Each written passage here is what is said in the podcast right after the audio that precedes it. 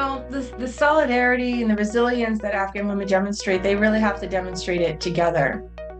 And it's a lot easier, I think, to be to be resilient if you're not alone.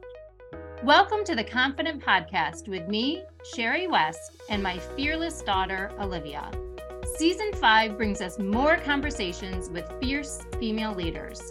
We'll be tackling a range of career readiness and leadership topics ranging from defining your career purpose to leveraging your superpowers, and exploring key questions like Is it okay to cry in the boardroom?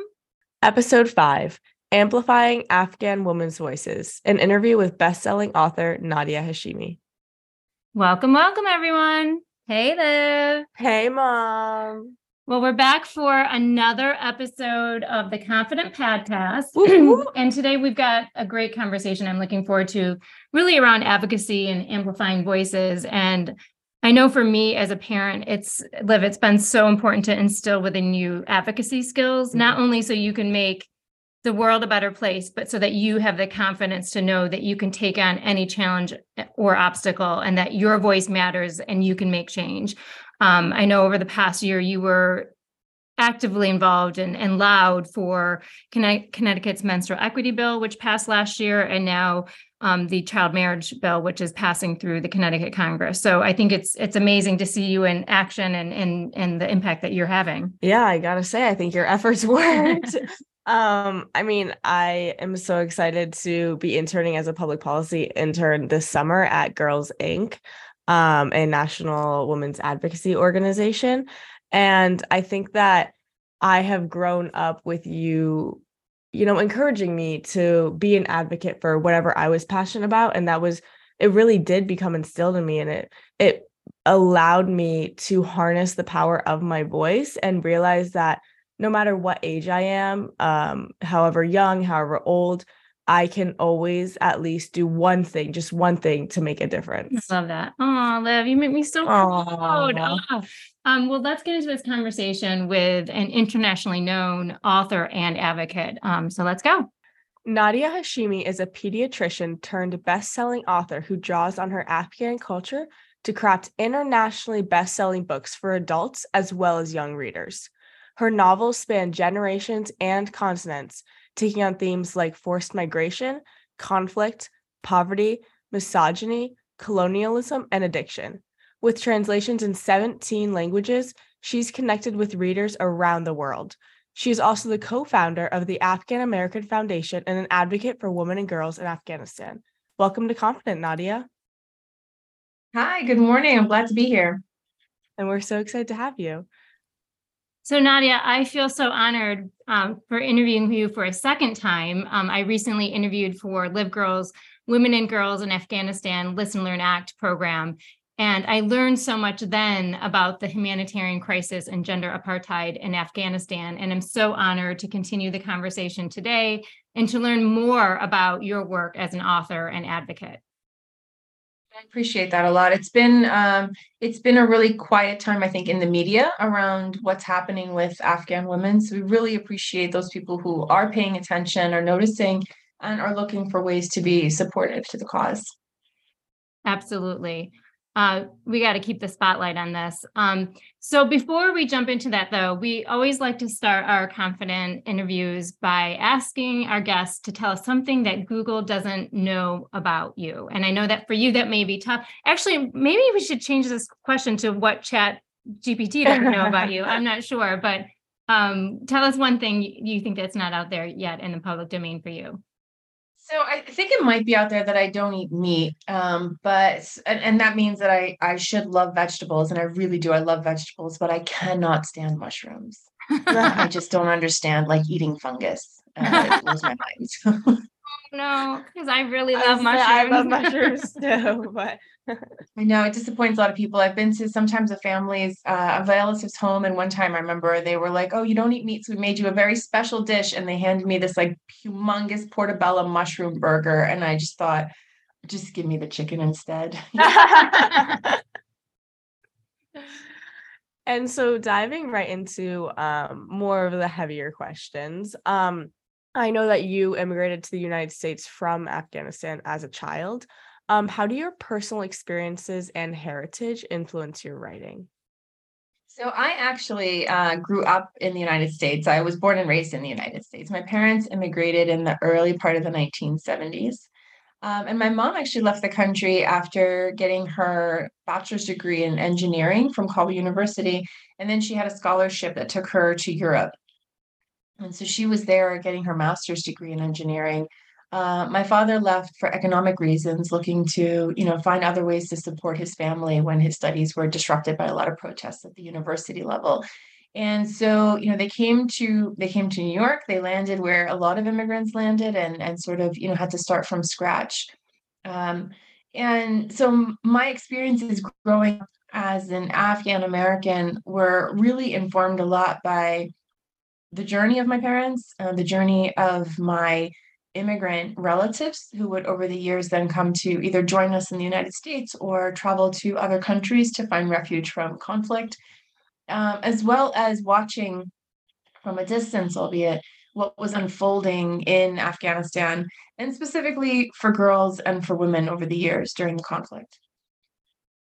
Yeah, and I can't imagine because I know how connected your parents and you are to Afghanistan to watch those events unfold and for the most recent Taliban takeover. um, And Afghanistan is currently facing what can only be called a severe humanitarian crisis. Can you tell us how you believe your storytelling and literature even uh, can contribute to raising awareness about what's going on in Afghanistan?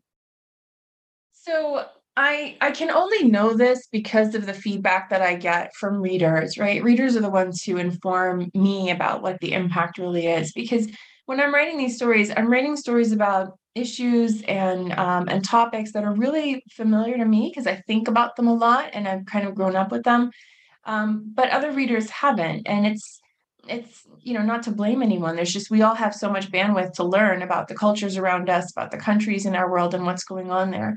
Um, but I will say that, you know, the feedback that I've gotten from readers has been, um, you know, for one, some people have felt like reading these stories and getting to know even fictional Afghan families and characters and, and women and girls has enabled them to better understand the plight of these individuals and to humanize. I mean, they're already human, but they, I guess, need to be humanized um, for the refugees, right? We hear a lot about refugees. We hear a lot of statistics and numbers of people who are fleeing countries.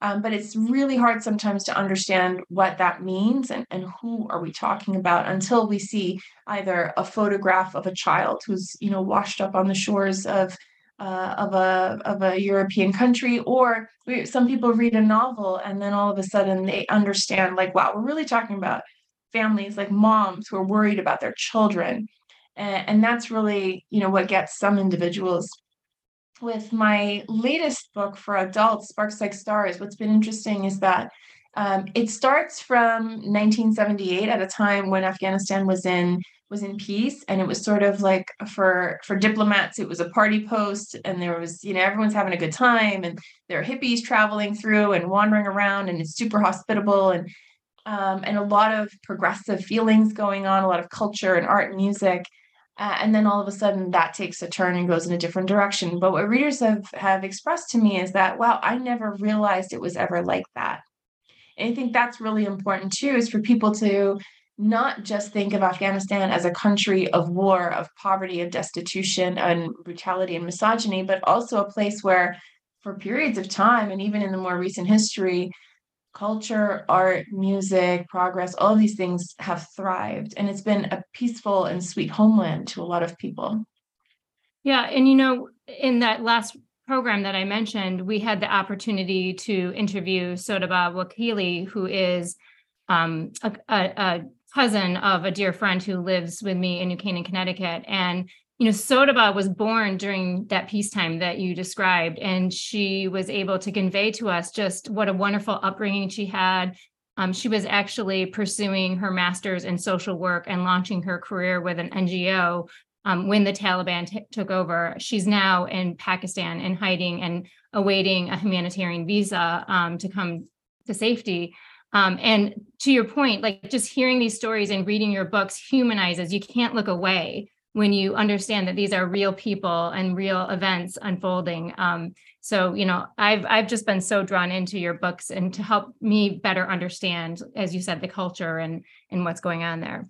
Yeah, that's definitely true, especially because I think that you know American news is so clickbait, and so sometimes these issues um, are they're not talked about in um, the news and in the media, and your books uh, they're so beautifully written and they're also so they open a window into a world that's different than ours maybe um, and i think that's really incredible and so very helpful. Um, i personally have been reading your book since middle school and i'm currently reading um, sparks like stars and your novels explore themes of identity resilience and the power of female relationships. How do these themes intersect with the larger issues affecting afghan women today well, the, the solidarity and the resilience that Afghan women demonstrate, they really have to demonstrate it together. And it's a lot easier, I think, to be to be resilient if you're not alone. Um, and so, you know, there are like networks of advocate women, activist women, women from civil society, um, women who were in the leadership of Afghanistan, uh, because in the past in the past 20 years, women had grown to to have quite a bit of a role in government in Afghanistan as well, serving at some really high positions, um, including in the parliament as judges, as as lawyers, um, as human rights commissioner of the country. So, excuse me, all of these different roles that women played, they were they're together now spread out across the world, but working together to try to uh, keep the pressure on international communities to pay attention and to advocate for for Afghan women's rights. Now, within the country, there are also some, you know, networks of women and women who are doing this, but they're doing it really quietly because during the protests that have been ongoing since the Taliban takeover in 2021, um, during protests, you'll inevitably see that after a protest, women are detained, interrogated, some have been disappeared. Um, and just, you know, once they're detained, we can only imagine what's happening to them behind those closed doors. And when they come out of it, they don't want to talk about it. It's been very quiet. Um, and so and then for the rest of the women in Afghanistan, because of you know the jobs being taken away, because school's been taken away, girls can't go past sixth grade now, and even for a time that was taken away. Women are restricted more in their movements. So you really have women in isolation, which means they are having a much harder time convening. And that allows the oppression to really flourish. Um, and so that's that's been an issue. It's you know the bonds that women could have the the cooperativity that they could do when it was a more open society that's been stripped away from them now which makes it all the more difficult and has led to a lot of despair a lot of mental health issues um, i had one college student write to me and she said i feel like i'm being buried alive right now Oh my God, that yeah. just made my heart stop. Um, it's it's heartbreaking, it's devastating. Um, and I guess my follow-on question would be given this gender apartheid and the almost complete erasure of women and girls from Afghan society, um, when we last spoke, you talked about the importance of all of us amplifying the voices of Afghan women. Um, and can you just tell us why, in your mind, that's so important? I think it's because Afghan women um, they're voiceless, right? They're not uh, they're not silent. They've actually been in the streets protesting. They're online expressing themselves. Um, they're really doing their best to get their voices out. It's just, you know, are we listening? Are we are we tuning in? And it's getting harder and harder because the Taliban have been really restrictive on them, and there's been a lot of fear-based um, control. But it's important to pay attention to, especially the women who have like freshly left Afghanistan, have been evacuated, um, or poor are in these bordering countries waiting for their next steps, just like um, Ms. Wakili that you talked about earlier. And and that's one thing that I think that's really important for Afghan women themselves is to feel like they're not being saved. None of them are waiting to be saved. They're saying, just give us a chance. And they're literally the experts. They have PhDs, they're policy experts. They, um, I mean, are, are like big in their fields. So we have the expertise out there and there's really no one more qualified to speak to their priorities and their views than the Afghan women themselves because it's I think it's really dangerous to start assigning priorities to people and start deciding for them. um, that's essentially what they're fighting against right now. And uh, the best thing that an ally can do is to let that individual speak for themselves. That's so well said. Um, and with this podcast, we'll be posting resources um, that for people who want to get more involved. But specific to what you were just saying on Afghan women, are there is there anyone that you would like to mention in terms of a call to action? Any women to follow or organizations to support um, during this time? Yeah, I think there's um so there's a group on on Twitter that's called Together Stronger.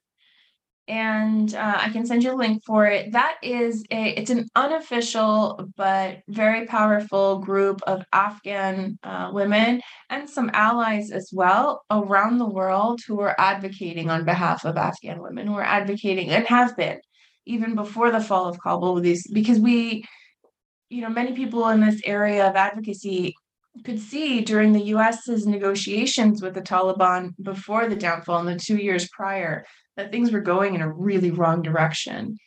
And um, and the negotiations were happening in a way that it made it made everyone really really nervous because it was at the exclusion of the then Afghan government. Uh, and unfortunately, the deal that the United States made with the Taliban did not mention women once in the in the four pages of the agreement. So so that's why it's really, I think, important to follow these women who have been trying to push for a more rational approach and one that would safeguard the protections and rights and liberties of Afghan women. So I would say go there because a lot of the stuff that's being done by various women across the world ends up in that channel and then dispersed. Mm. Yeah. so, as an author and advocate, what message would you like readers to take away from your books regarding the plight of Afghan women? And what actions do you believe um, individuals or communities can take to support them? That's a great question. Um, you know, I was on a, a, news broadcast once, and I was one of three people, and we were talking about the situation in Afghanistan. It was it was after August of 2021, and um, when I stepped outside afterwards, one of the fellow panelists that I had on that was um, a gentleman who was part of a think tank in DC.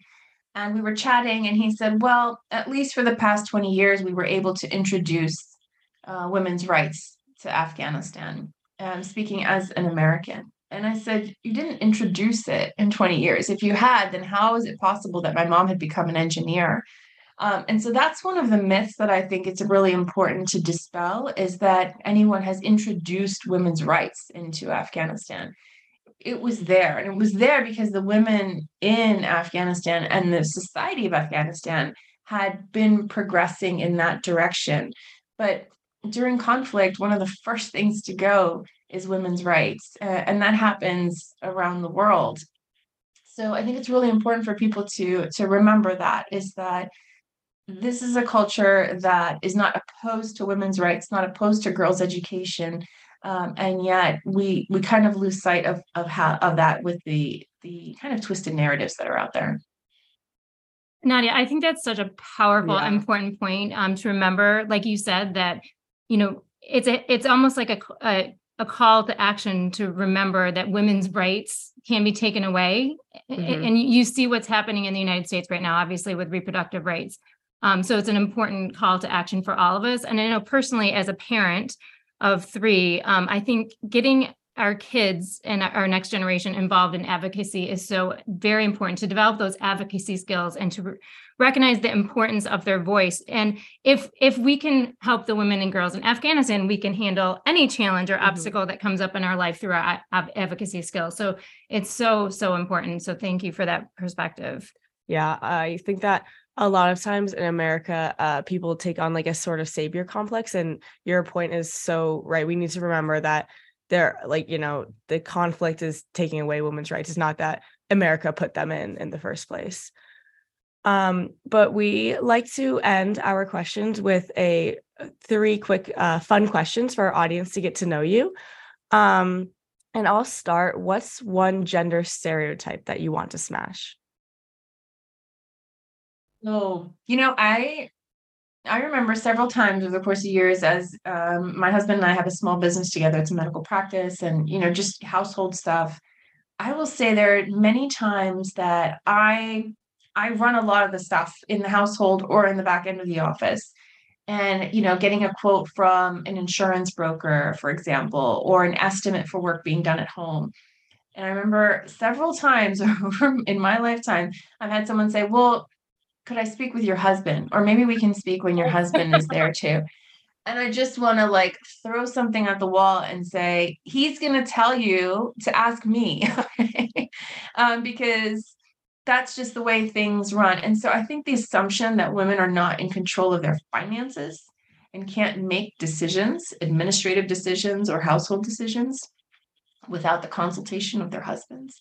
Um, that is one stereotype that I would really love to smash. Oh, we are literally growling yeah. out loud. That's so infuriating. Um, and we agree with you. Uh, next question is Who is inspiring you right now? You inspire so many, Nadia. Who is inspiring you? Uh, you know, I I love inspiration because I feel like it's such a circular thing. It just keeps moving, uh, and it's not a one way street, right? So a lot of times I get inspired by readers who reach out to me and talk about, you know, I read this and now I want to go out and do this, or or they tell me about what they're doing and why the why the stories resonate, and that really inspires me. Um, but I think the it's really hard to ignore the people who've come over here in the past two years and especially these young women. I know some women, young women who've come here on their own, apart from their families, and are having to start fresh, whether they are musicians from the from the women's orchestra, or um, a young woman who escaped and then actually left behind a really abusive marriage and now is now trying to start over and is now learning to play the guitar because she can and she wants to and that's her decision to do so so um, so i think that's what's really inspiring me right now are these women who were very bold in their in their previous lives and are coming here on their own now and redefining themselves i love that yeah um, and as we head into summer what are you obsessed with right now oh okay Maybe a couple different things. One is uh, our family is trying to get a lot healthier with what we're eating. I think my kids are old enough that we can start moving away from the grilled cheese sandwiches and like spaghetti and into some more flavorful and healthy recipes. So we've been trying to find creative ways of getting like vegetables and actual nutrients into everybody in the household. That is a wonderful. Yeah, so throw all your chickpea recipes at me. Yeah. now leads us towards you know the flavorful res- recipes mm-hmm. and going to different tasting menus. So that it is a wonderful thing that happens. Um, Nadia, you're such an inspiration. Um, we are just so honored to talk to you and, and thank you for all of your work, both as an author, keep writing, please, and as an advocate. Um, you're doing such incredible work that the world needs. So thank you so much. Oh my gosh, I appreciate it. And you're inspiring me. I mean, I love what you're doing, what you've been able to create, because this is the kind of stuff that, you know, when you are a kid and you're looking at, you know, what do you want to be when you grow up? This is not one of the options that people will offer you, but you have created this. Um, this movement, which is really just amazing and empowering so many, probably more than you can realize. Thank you, Nadia.